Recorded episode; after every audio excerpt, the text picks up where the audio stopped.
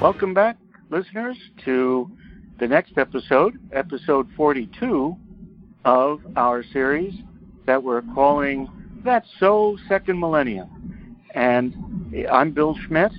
I'm a journalist and uh, follower of the patterns of uh, interaction between science and religion. And I'm uh, sitting here uh, learning uh, as you are uh, from um, the insights of a, of a scientist, a, a, PhD geologist, my friend Dr. Paul Giesting, uh, who's uh, interested very much in the details of science and the details of uh, religion and philosophy.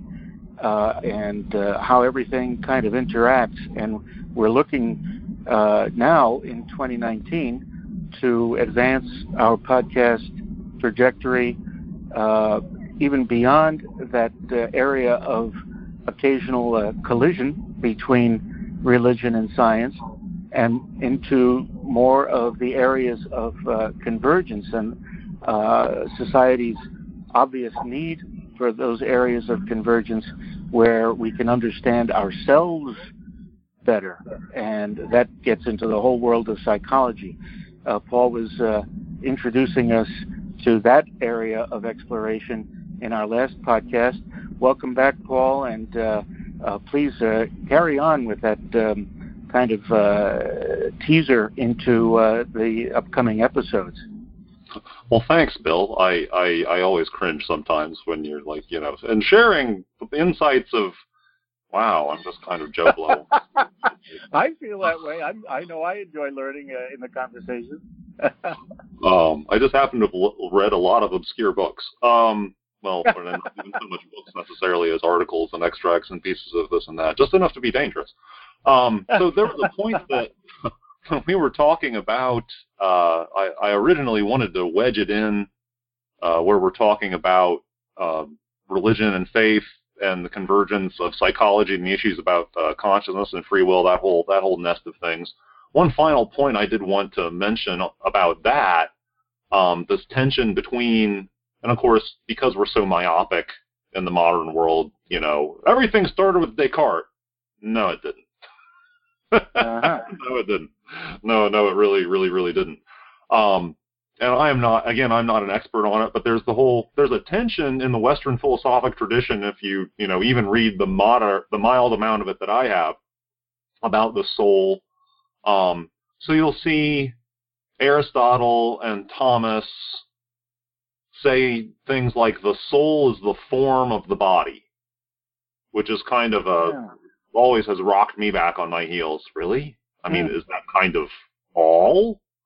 Um, and and that's in tension with, you know, quote Cartesian dualism, um, but really, you know, so far as I know, Platonic dualism, where the soul is really this kind of thing on its own and it's attached to the body somehow and you know the reading that I've done of uh, Thomas has you know I, th- I think there's a, a, tension within his own writing the degree to which you know I mean have we really carried this project all the way through? Have we really really thought through and hammered out all the difficulties of considering the soul the form of the body?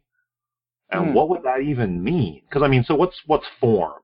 And, and and we talked about this way back when so this is, I mean, of mm-hmm. course, this is metaphysics, matter and form. And it's a project that I really think, well, I mean, at, at this point, it's a project I want to read about. Who has done what um, before I start speculating whether it, whether there's anything for me to contribute to it. Um, uh-huh. But but you know that that whole you know the matter and form hylomorphism. Um, gosh, it fits it fits quantum physics better than it fit anything in the classical world. Um, that's I mean that that fascinates me. And and how has that? How has somebody seen that? Some dozens of somebodies have seen that and written something about it. And I need right. to get, and I need to get educate myself. I need to get far enough through the road to reality to have some real idea as to what I'm dealing with with quantum entities before I start wading in on that in any serious sort of way. Um, right. Before I start reading about that in any serious sort of way. Um, so, but so form. Okay, so form for an electron, right? It's you know, it can be no larger than this, and it has this behavior called spin, and it has you know that spin is going to be one of a certain set of values. Um, it's going to be spin one half, and it's going to have X charge, which means it's going to interact in Y ways with protons and in Z ways with other electrons, and so on. So, I mean, you, and you can, and and these are amazingly mathematically precise statements we can say about the form that this bit of mass energy or matter is uh, is occupying at the moment. So that's great. Okay, so that's that's form for a, a quantum particle, uh, at, at, least in some sense. With a lot of mathematical, you know, truth behind that that I'm only dimly aware even exists. Uh, and then, but so so uh, okay, so let's upgrade it a little bit. Okay, what's the form of this hunk of granite? I don't have one, you know, ready to hand, but you know, I, I can sort of picture one. It's pretty easy at this point. Um, mm-hmm. You know, so the form of a piece of granite. Well, as a matter of fact, um, if you're a petrologist, even that has a tolerably precise mathematical definition because you add up, if you can, and you can, and it's not a dreadfully difficult experiment to do this. You rig up your X-ray diffractometer, you grind the granite to powder, you count, you find out how much quartz, or you estimate, you estimate how much quartz and how much plagioclase feldspar and how much potassium feldspar in it, um, you find out the ratios of one to the other, and that plots you on this precisely defined figure. And if it's in the granite field, it's granite. Okay. And of right. course, those minerals themselves are, you know, arrangements, imperfect but uh, remarkably close to perfect arrangements of atoms in a certain lattice, you know, in a geometric pattern that extends through space. So you have this kind of composite definition that serves as the form of granite. And the form of this particular piece of granite you know, with the grain boundaries in just such locations. Um, and there's a certain amount of surface tension energy, and there's there's a there's a whole wealth of stuff that you could talk about in, in that in that context. What on earth would it mean to say, well, you know, so what's the form of a human body? Well, it has, you know, what its essentials, you know, the essence of it, the aspects of the form that cause you to classify it in genus Homo species sapiens, um, to sort mm-hmm. of crudely, you know, mash together the Aristotelian and the uh, Linnaean hierarchies.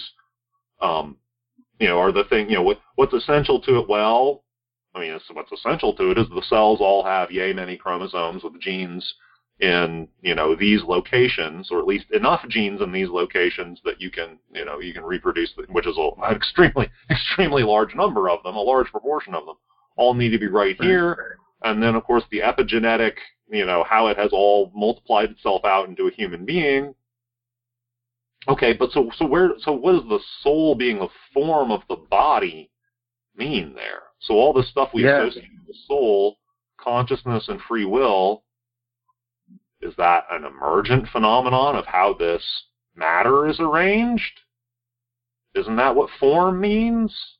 So that's something, you know, so, so, um, they may be kind of ambitious to even try to tangle with it this year, but, uh, at some point this year, or at some point in this podcast, I really want to try to do an episode or six, uh-huh. 12, or however many. Right. Um, I mean, I think that's a fascinating question, and I don't know who has tried to answer it. I mean, and that's, that's of course the fundamental truth of the modern world.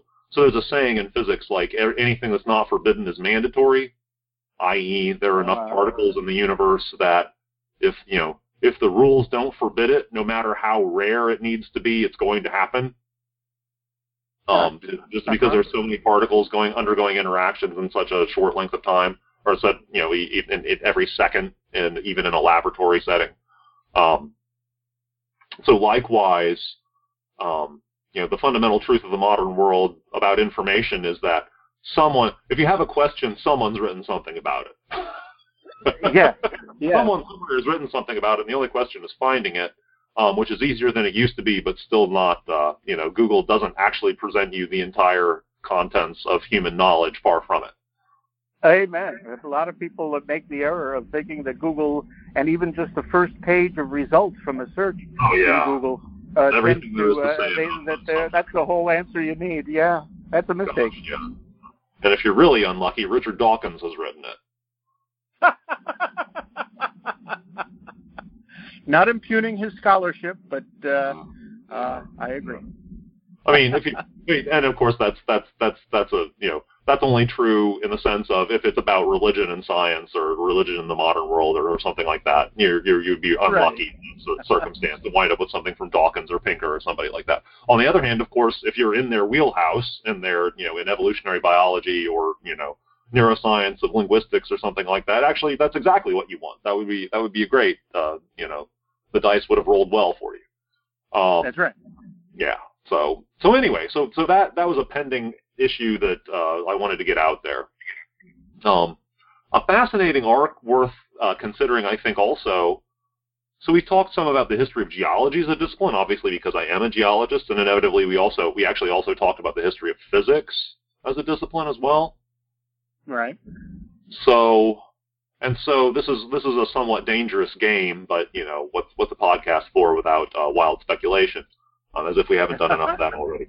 But trying, trying to compare, you know, for my for my own corner of the asylum, and I I I'm pretty sure there are psychologists who would agree with this. Like, they're probably not a small number that would agree with this. I think, um, based on what I have read, um, psychology is still in what you might call an Kuhnian Thomas Thomas Kuhn Thomas Kuhn the structure of scientific resol- uh, revolutions resolutions mm-hmm. revolutions um, in a pre paradigm situation yeah. There isn't actually a working master paradigm yet.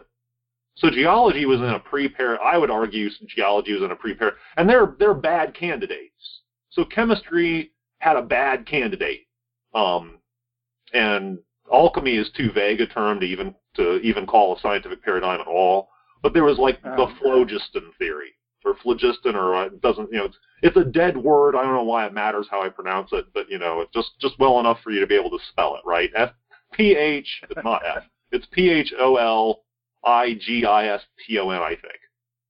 So that's the whole dead, terrible concept of why things burn, which is a, actually a fairly fundamental chemical concept. Because um, you can extend it to things like things rusting and, and a whole bunch of processes that take place in this weird caustic, oxygen-rich atmosphere that we live in on Earth. I mean, Bill, are you aware that the atmosphere of planet Earth is so, you know, so uh, toxic that things actually catch fire in it. Interesting, right? Uh, that doesn't really happen on other planets. Yeah, other planets are their their surface and their atmosphere is a lot closer to chemical equilibrium than ours is. Interesting. Uh-huh. stuff does not catch fire. Stuff does not rust on the surface of you know Venus. It's hot. It's unpleasant, you know, obviously for our purposes, but uh, it's actually a lot closer to chemical equilibrium than ours. You can't set something on fire in the atmosphere or in the atmosphere of Venus. Um, right. But anyway, so I've gone off on that. But you know, that's that's why phlogiston. You know, I, I I think it's close enough to a paradigm, and it was terrible. It was the wrong idea. It was the idea that things burn. They're giving they because they already have this phlogiston stuff, and they're just giving it up. Um, whereas in reality, what's happening is they have stuff, perfectly ordinary, you know, reasonable stuff that again on Venus would not go anywhere, but because it's in contact with this oxygen stuff, this horrific. Right, right. It's the second most reactive element, the second most electronegative element on the periodic table, um, mm. and it's rough. It's rough. It's really rough. Mm-hmm. Stuff with carbon-carbon bonds, it just it just rips it apart. You give it a little bit, a little bit of an elevated temperature, it overcomes the reactive barrier, and it just sets the stuff on fire. It's terrible. Uh-huh. Um, but that's you know, so that was a the phlogiston was a terrible paradigm. I mean, it was it was the best people could do, and you know, once you've got the idea, you can you can hang enough bells and whistles on. I mean, kind of like you know Ptolemy and his epicycles, right? You just okay, okay. Well, the planet is orbiting the sun in a circle because circles are perfect and it has to be a circle. Curse it. Um, but the planet's not exactly where I expected it to be. Well, add another circle. Put it on uh, another circle. Um, and you can get a long way, you know, adding circles to circles. But eventually, you have to add circles to circles. And by the time you've got a telescope and and you know accurate angle measuring equipment, the number of circles becomes ruinous. Indeed. um, likewise, you know, so geology labored along with some terrible pre-paradigms. Um, I would say perhaps the most notable, latest, most notorious of which maybe was the geosyncline theory, that somehow at the fringes of continents you just sort of magically make mountains because there's a big pile of sediment and somehow it melts at the bottom and overturns and turns into a mountain range. And just don't ask too many questions. Just, just don't ask too many of these why questions or, or physical how questions. Um, which right. is hilarious because, of course, the, the the initial objection to continental drift is that it was physically impossible. And like, you know, you look back at that period in America. I mean, and that that was, to my understanding, that was an American and British idea in particular. I don't know that continental geologists and certainly southern hemisphere geologists really cotton to that geosyncline idea that I've you know given you the the nickel sketch of um, mm-hmm. all that well. But in any case, it, it, it's it's it's kind of dumb. It it doesn't really work physically speaking. The the geosyncline hypothesis that you know continents are where they've always been and they're just mountain ranges keep coming and going. Plate tectonics just has better answers to those questions.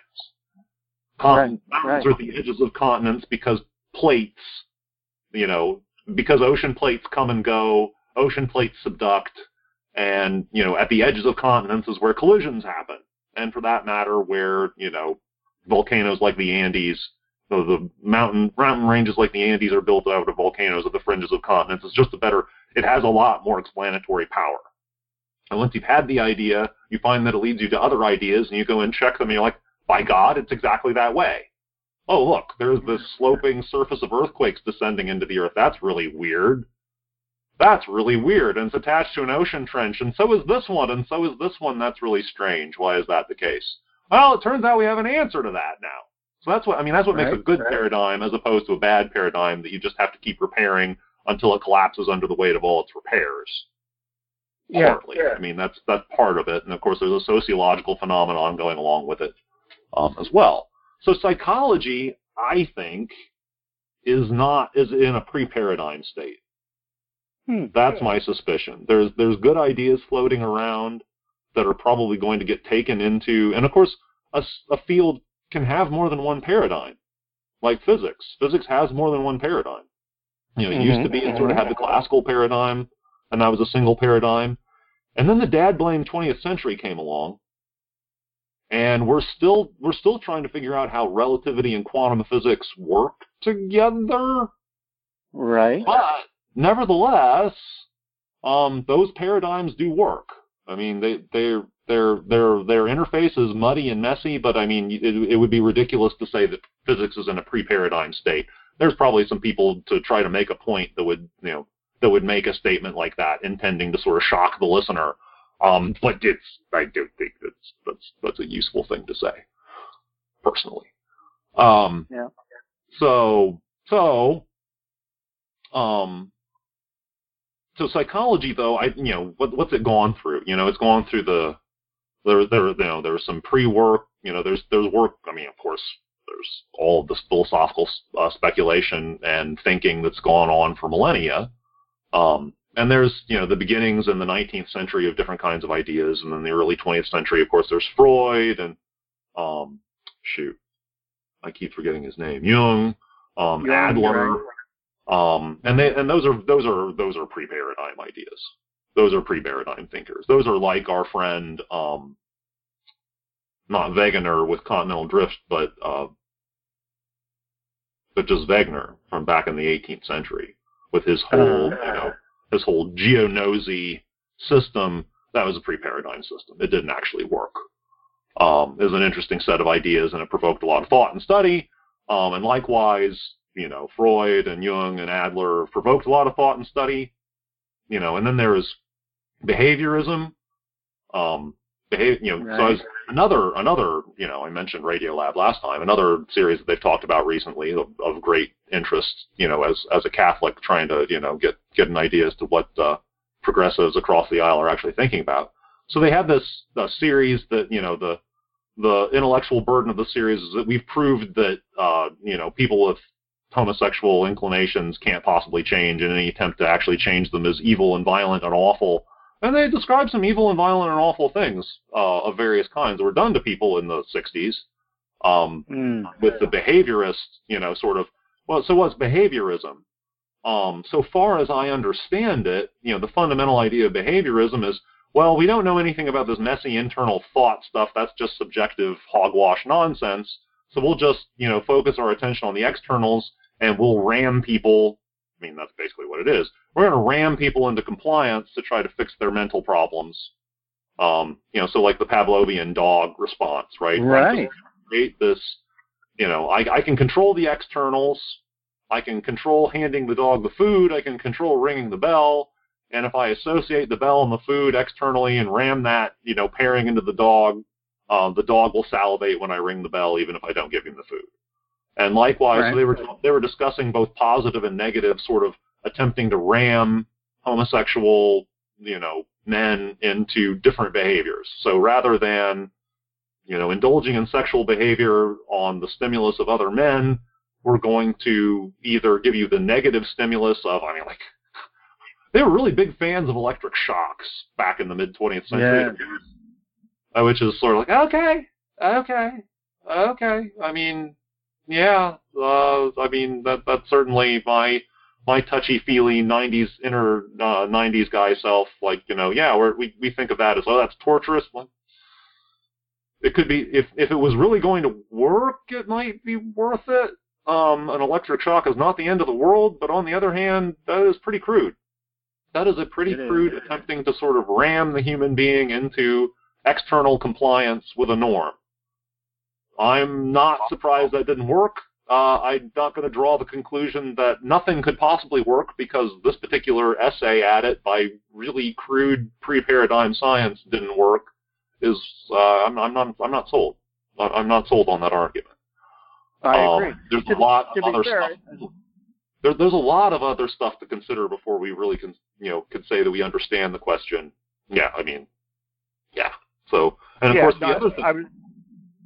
I was, going to say that uh, uh, be, the uh, behavioral uh, uh, behavioral therapy, as I understand it, has uh, fortunately uh, progressed um, uh, somewhat uh, sub- substantially beyond um, the uh, Pavlovian approaches and the oh, uh, yeah. and the electroshock uh, techniques and all of that.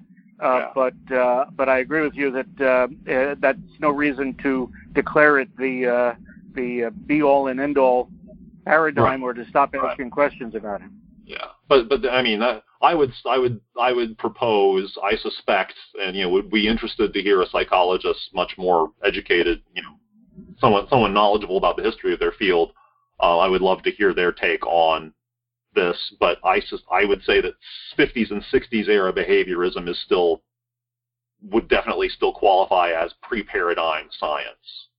Right. Um, but it's you know it, again it was an interesting set of ideas and it actually had some quantitative um, research behind it that you know some some actual checking of how the results went.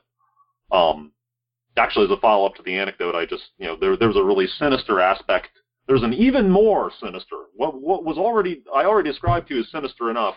What was even more sinister is there was they they were interviewing a guy who invented the quote Playboy therapy, which was to try to Yeah. do positive behaviorist, sort of ramming you into compliance by attempting to basically associate masturbation and you know viewing of uh, female nudity, like, and, and you just look at that now, and I just like I just feel my face like you know dropping into this expression of abject horror. They Hmm. deliberately wanted to create sex addiction. Awesome. That's a great Yeah. idea. Oh, gosh. Really? Yeah. we're still living. We're still living with uh, the the the uh, with, with people, you know, take, taking that exact uh, approach to life. There's, there's no Right. shortage of people taking that exact approach to life. Um, it's it's that it was just kind of it was just chilling to listen to that. Really chilling. Hmm. Um, yeah, but the but, you know, and there there are lots of better ideas. There are lots of better ideas in psychology going going around, and there's there's there's too, there's almost too many of them to keep track of, and I I have not attempted to do a census of them. Um, but and and we could be very close to putting together enough of them to get them in, enough of them to sort of cognitively interlock to the point of being able to call it a paradigm. I don't think we're Interesting. Uh huh. I don't think we're there Yeah. yet. Right. Um, I don't think we'll get there without. I, mean, I don't know. We'll get there at all unless we, you know, as we were talking about last time, give adequate credit to the millennia of thought that have already, the millennia of writings that have already been, and especially in the West, rather than being, you know, as it were, sort of temporally solipsistic about our own culture. Um, hmm you know, to actually take, you know, Greek thought, you know, pre-Socratic, Hellenistic, you know, the whole gamut of it, and even shutter, you know, medieval thought about the subject. Um, Yeah. and, actually, because there were a lot of thinkers, there, was a lot of systematic thought done about that, and it was actually Oh yeah. assembled together into a logical system. Just just watching that happen is probably educational. Um, to Oh, say nothing absolutely. of you know the Thomistic lesson on you know taking your intellectual opponents seriously and digesting their thought and presenting it in the most favorable view to their own position. Um, Yeah. that's that's an exercise we need more of. You know that that's an exercise that every scientist could afford to to have as a significant part of his training or her training. And it was also it was also the uh, exercise uh, that uh, Aquinas uh, used in uh, in his religious uh, spir- uh, theological Yeah, he used it in his philosophy, he used it in his theological work. I mean, he, he always saw himself as doing theological work, I guess, but um, nearly all, Uh, right. the, the vast majority of the time. Um, That's that's right. But the whole idea of taking one opponent's uh, one's opponent's uh, views uh, seriously yeah, and um, and responding to them. Yeah. yeah. And that, you know, there there was a remark, and I actually uh, it came up in our discussion uh, with with my uh, professor uh, Jill Pasteris. Uh, she was, you know, she mentioned this, and it reminded me of a remark from uh, Fulton Sheen back in the 50s in, in his book Peace of Soul, which I read a number of times when I was uh, a teenager in my early 20s. Mm-hmm. Um, but his his remark, and of course he's in the 50s, where you know behaviorism is just coming into existence, and he's really kind of re- responding to Freud and to a lesser extent maybe Jung and Adler, but you know primarily Freud. Um, his idea that psychology is actually Freud and post-Freudian you know psychoanalysis.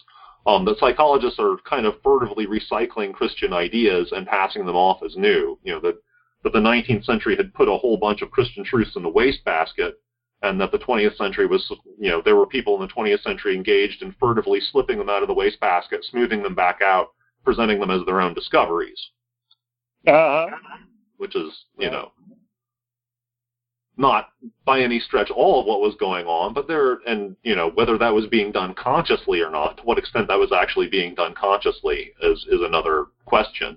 But but yeah, I mean, there's just there's just way too much thought in uh, medieval scholarship to mine to be to responsibly carry on the way that we do, the way that so many of us do, living in complete ignorance of it, you know, and going Yeah. about intellectual uh, work without that.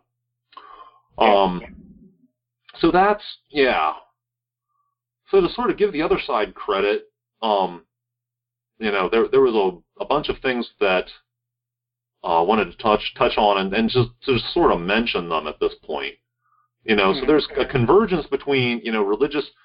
We wouldn't have we wouldn't have modern psychology, and we wouldn't have um, we wouldn't have the self help movement um, if if the church were actually if first of all the reality had ever been that we had all the all the answers to the pain of human existence, you know, actually actively being taught. Even even the early church Mm. did not have all of that. I mean, it had a lot and it had answers that people wanted, and that's why it spread, and that's why it spread in spite of persecution.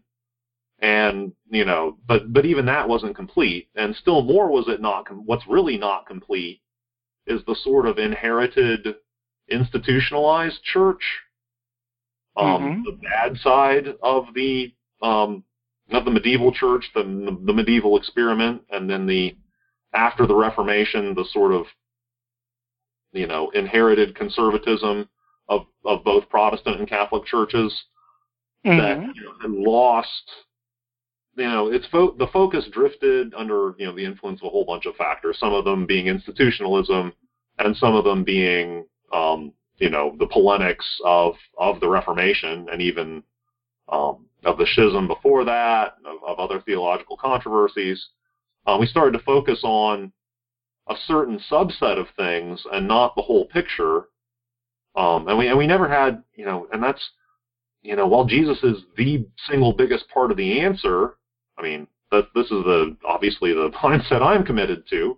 Um, even though I believe, you know, Jesus of Nazareth is the single biggest part of, you know, his his historic life and his historic teaching is the single biggest part of the answer, that doesn't mean we're done thinking about it.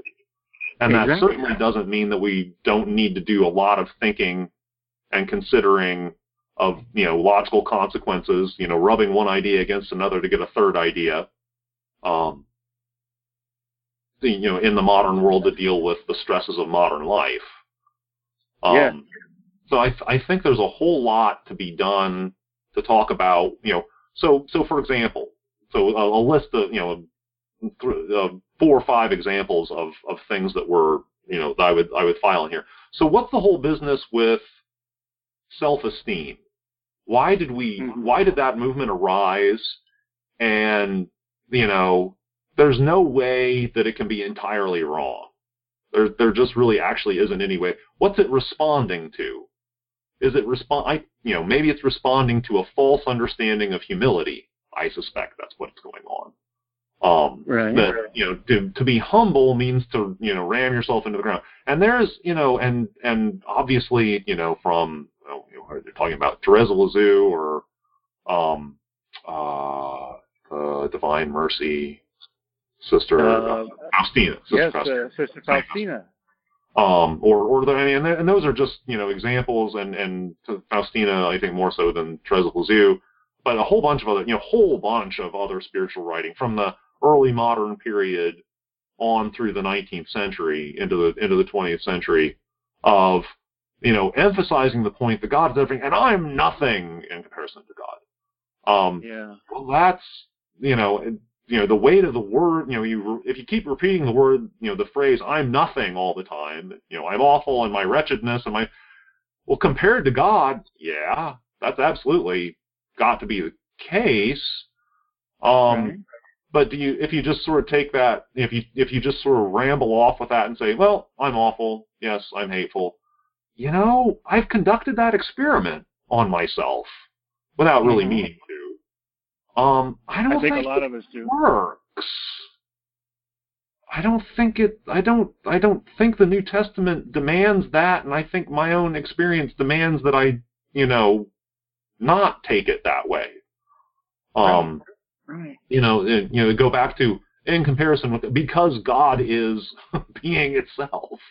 Um, it would it would be hard to match up, and that's the whole point. My focus should be on God because God is so great, rather than you know, because in, it's it's hard to to read, you know, you are awful, I am awful, uh, over and over again without actually comparing it to other human beings or other aspects of created reality or you know just expectations for your, or constructing some set of expectations for yourself that you can't possibly live up to that can't be the point Right. um, so, so you know, so to, to and to, to look at that from the, the viewpoint of psychology, um, as well. You know, what what actually happens when you when you conduct this experiment? Um, right. You know, and and the, you know the, that that of course leads off into all sorts of of interesting concepts like you know your messages, the things that you tell yourself. Negative tapes is a common Yeah. Yeah. it'll, it'll decline, you know, as, as we get further and further away from uh, tape technology, I'm sure. But, uh, but for the time being, we're left with that phrase. Um, you know, what, yeah, what, what I'm telling myself about myself, you know, monitor, monitor its effect on yourself. You know, take a scientific approach to it. What if I try thinking about the positive side more? What if I take myself out of this situation um, and choose to, you know, choose to immerse my mind in in other things? Um, you know, and then the whole question, you know, so um, without going into great detail about it, because you know, anonymity is one of the is one of the traditions of twelve step spirituality.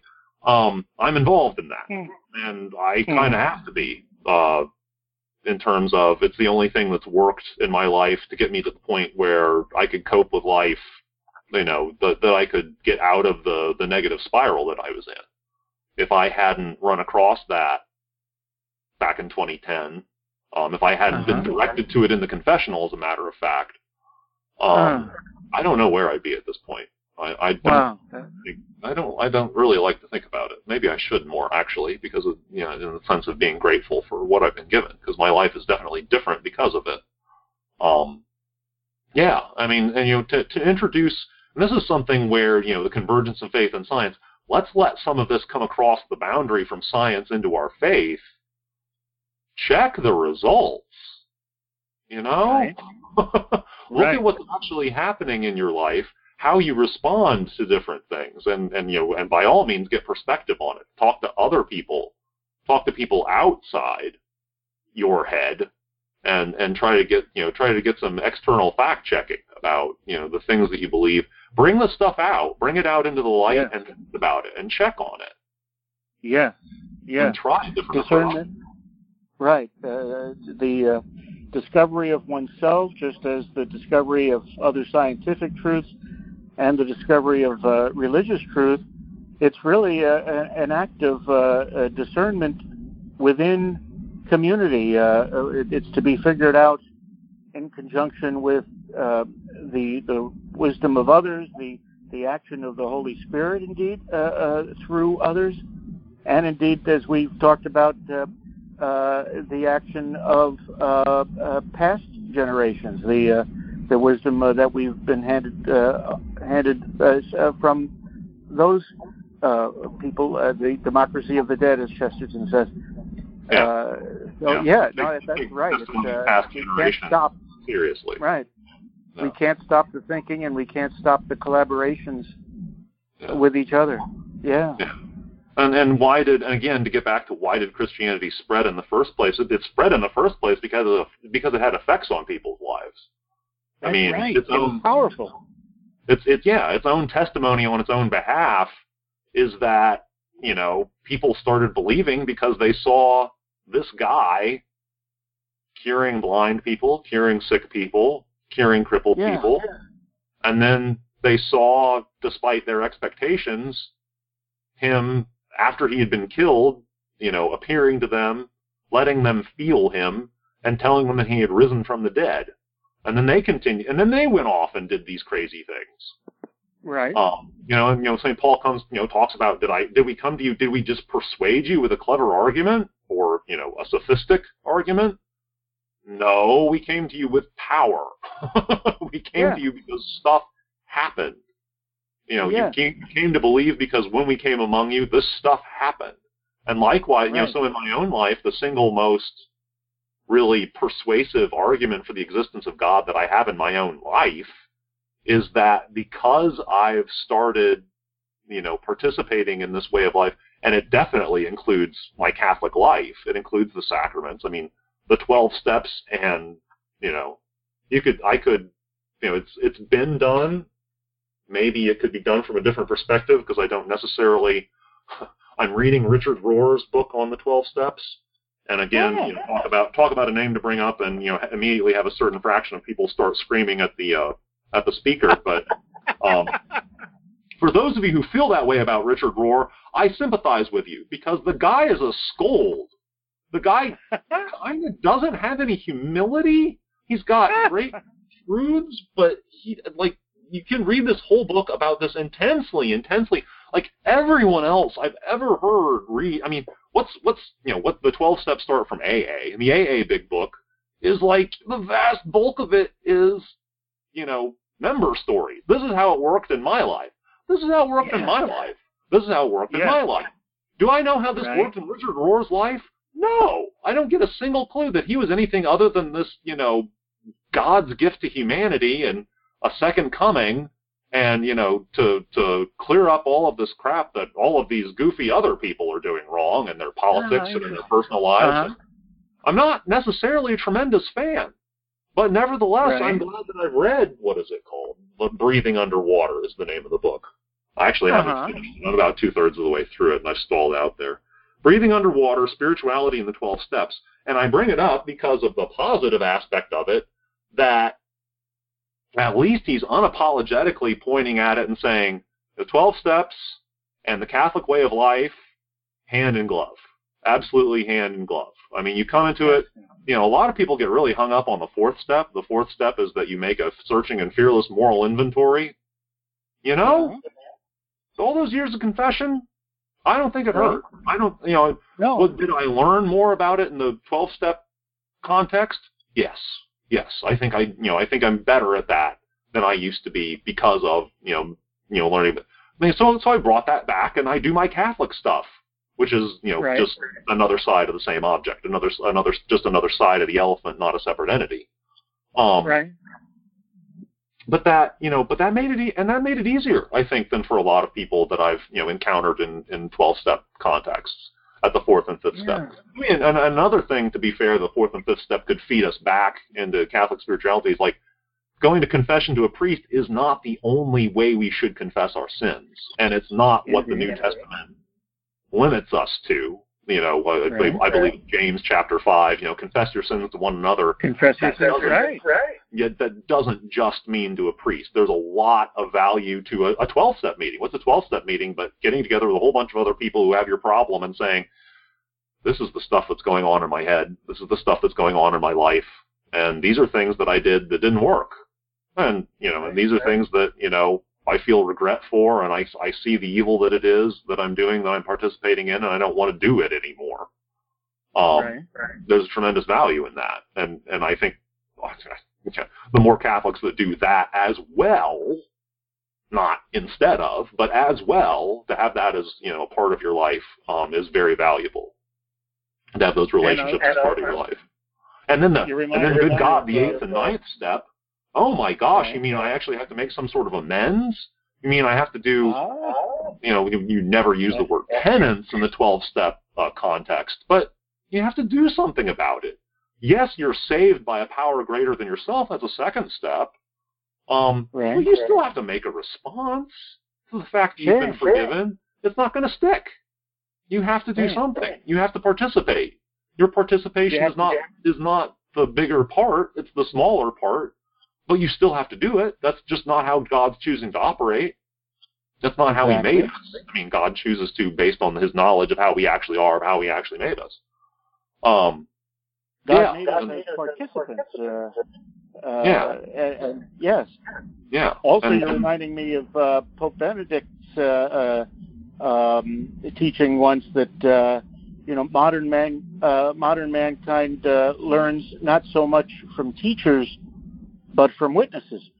Uh, was that oh, was that Benedict? I thought that well maybe maybe both. Was that- I mean, maybe Paul the Sixth said it as well. I I I have been Indeed. operating for a while under the assumption that Paul the Sixth said that, but they don't write well, you know that that's the nice thing about these popes; they repeat each other. the hermeneutics of The uh, consistency, or what was the term? I forget. I forget. yeah, consistency, right? There's a theme going around that you know instead of the hermeneutics of rupture, the hermeneutics of ah, I forget the term. Um, Uh, but you know, consistency uh, with the past, con- continuity, hermeneutics of continuity. And I think that's I think that's a Benedict phrase. Um, uh-huh. and of course, and of course, it has uh, the the meme is like three photos of you know Pope John Paul II and Benedict and Francis all like kneeling and praying and you know in the in, in the presence of an image of the Blessed Mother or in the presence of the Blessed Sacrament or or I forget Uh, what. But yeah, I like that. Mm. Yeah. But so go, uh, well, um, in the spirit of that uh, uh, uh, collaborative approach toward uh, uh, truth, um, shall we uh, uh, maybe start uh, uh, closing up the episode with just your thoughts about uh, where we go from here? Because uh, you've really uh, outlined a good path uh, for us to uh, uh, take in thinking more deeply about all of these things and handing, letting them be handed on not only to us but to others in in conversation and in collaboration and in mutual discernment. And so, where do we go from here with that discernment? Uh, well, that's uh, that's still kind of up in the air. I actually have someone I want to contact yet today or or very soon. Um, he's he's named Maki Goenka, and I've read a couple of his. He has he has some very short books on Amazon. Um, Huh. He is a actually I think he was an engineer, electrical or mechanical engineer, chemical engineer. I'm not sure which. Um, certainly with plenty of uh, background in mathematics and, and physics and he talks about uh, he has he has a couple of, of short books about let me see what I don't remember the titles right off the top of my head. Well, does the atom have a designer? I just finished that. Does the atom have a designer? He talk, just talking about wow. the the crazy amount of complexity that even a hydrogen atom has, because even even a proton yeah. by itself has has so much quantum mechanical detail going on just to keep a proton together, because that's three separate particles that are interchanging, you know, these other particles that come in eight different flavors, and it's yeah, it's just and and all of the things that have to sort of go just right for matter to form and to you know form the whole periodic table of elements so that we can have chemistry so that atoms can do the variety of things we need to have to have planets and life. Um, so, so there's that, and then, but he was he was apparently spurred to write these based on a um, you know, the death of his son, and he you know was was um, yeah the death of his like teenage son I want to say. Um, and I, you know, actually the name was passed to me by his son-in-law, who was who runs a uh, something called Life Hack Boot Camp. Uh, but that's uh, yeah. So he he's he's about you know personal productivity and and not spending not spending on time time on things that don't deserve the time. Uh, ultimately, right.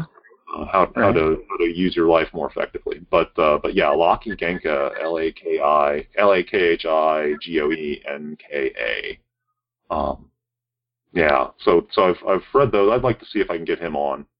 Um, he actually actually I believe Demir said that he was ill. Um, it's conceivable he's passed away.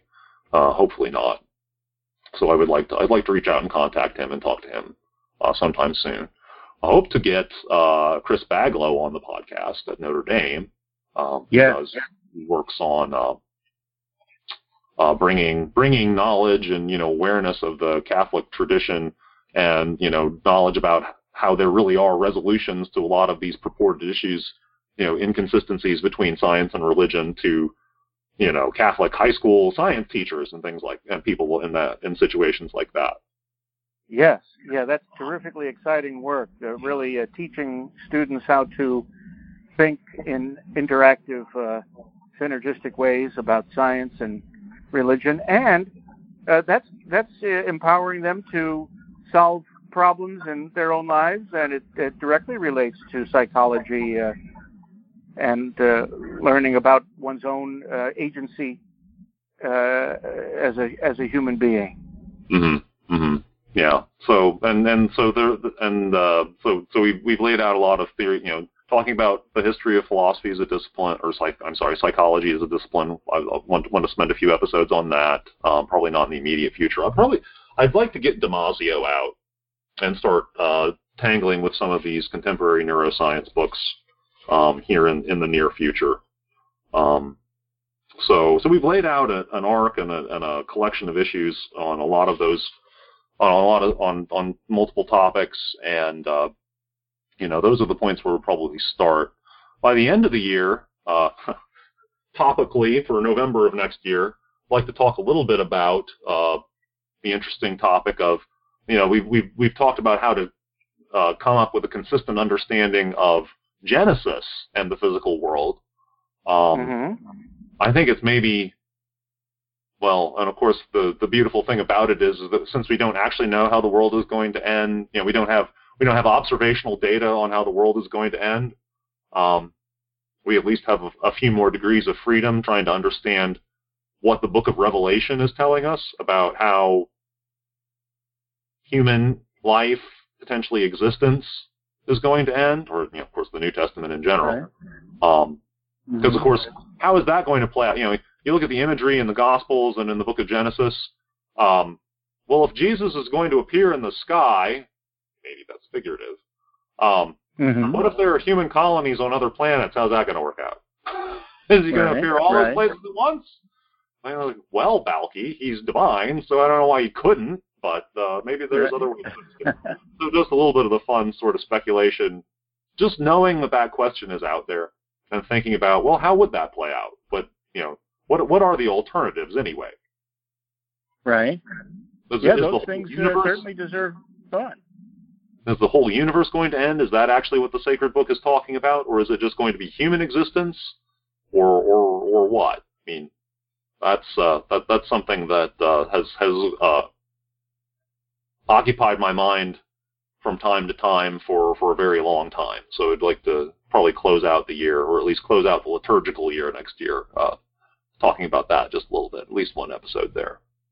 Yeah, and that's uh, that's a, that's fruitful uh, uh, a fruitful goal for the podcast because uh, in the spirit of that science and religion initiative uh, that uh, Chris Baglow heads, no one can doubt that high school students and young people, and indeed all people, are fascinated with the idea ideas about um, maybe not so explicitly the end of the world, but boy, they eat up all the fiction and all of the movies and uh, oh, all the apocalyptic, about, yeah, exactly, yeah. zombie apocalypse and everything.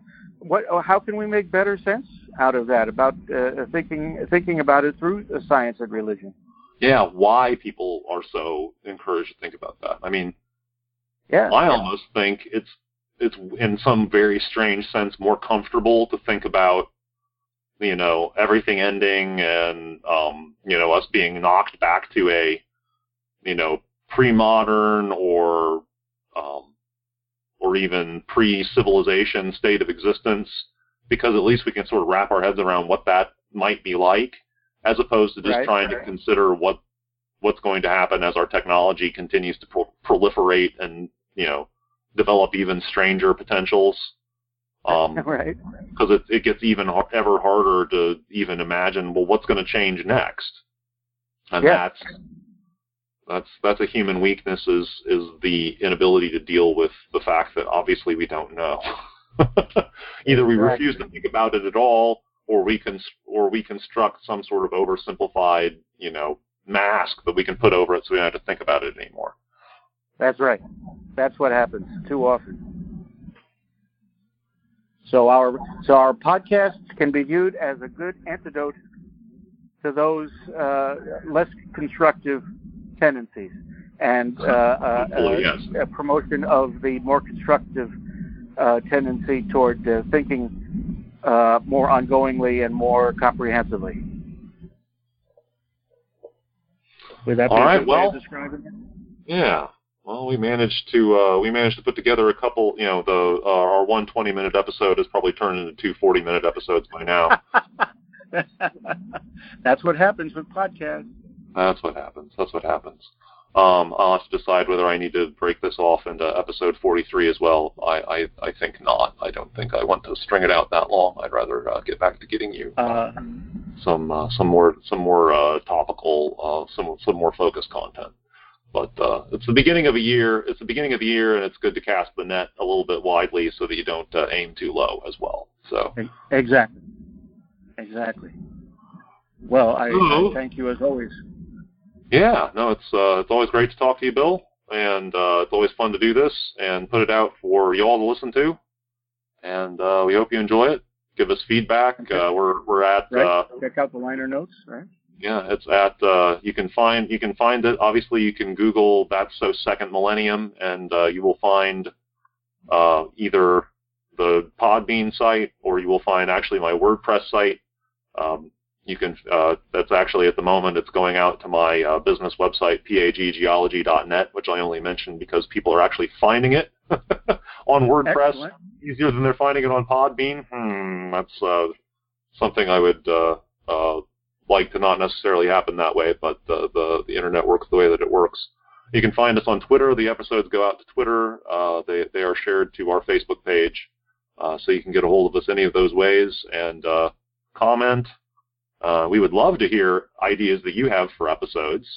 Um, by all means, write to us with that and uh, any kind of feedback you want about uh, anything you'd like to see changed or added. We'd love to hear it. So And listeners, also please uh, help spread the word of the existence of the uh, podcast. Uh, and tell them that you're enjoying listening to it and thinking along with us. yes, yep, yep. Well, until next time. Thanks for listening. More thinking to come. More thinking to come.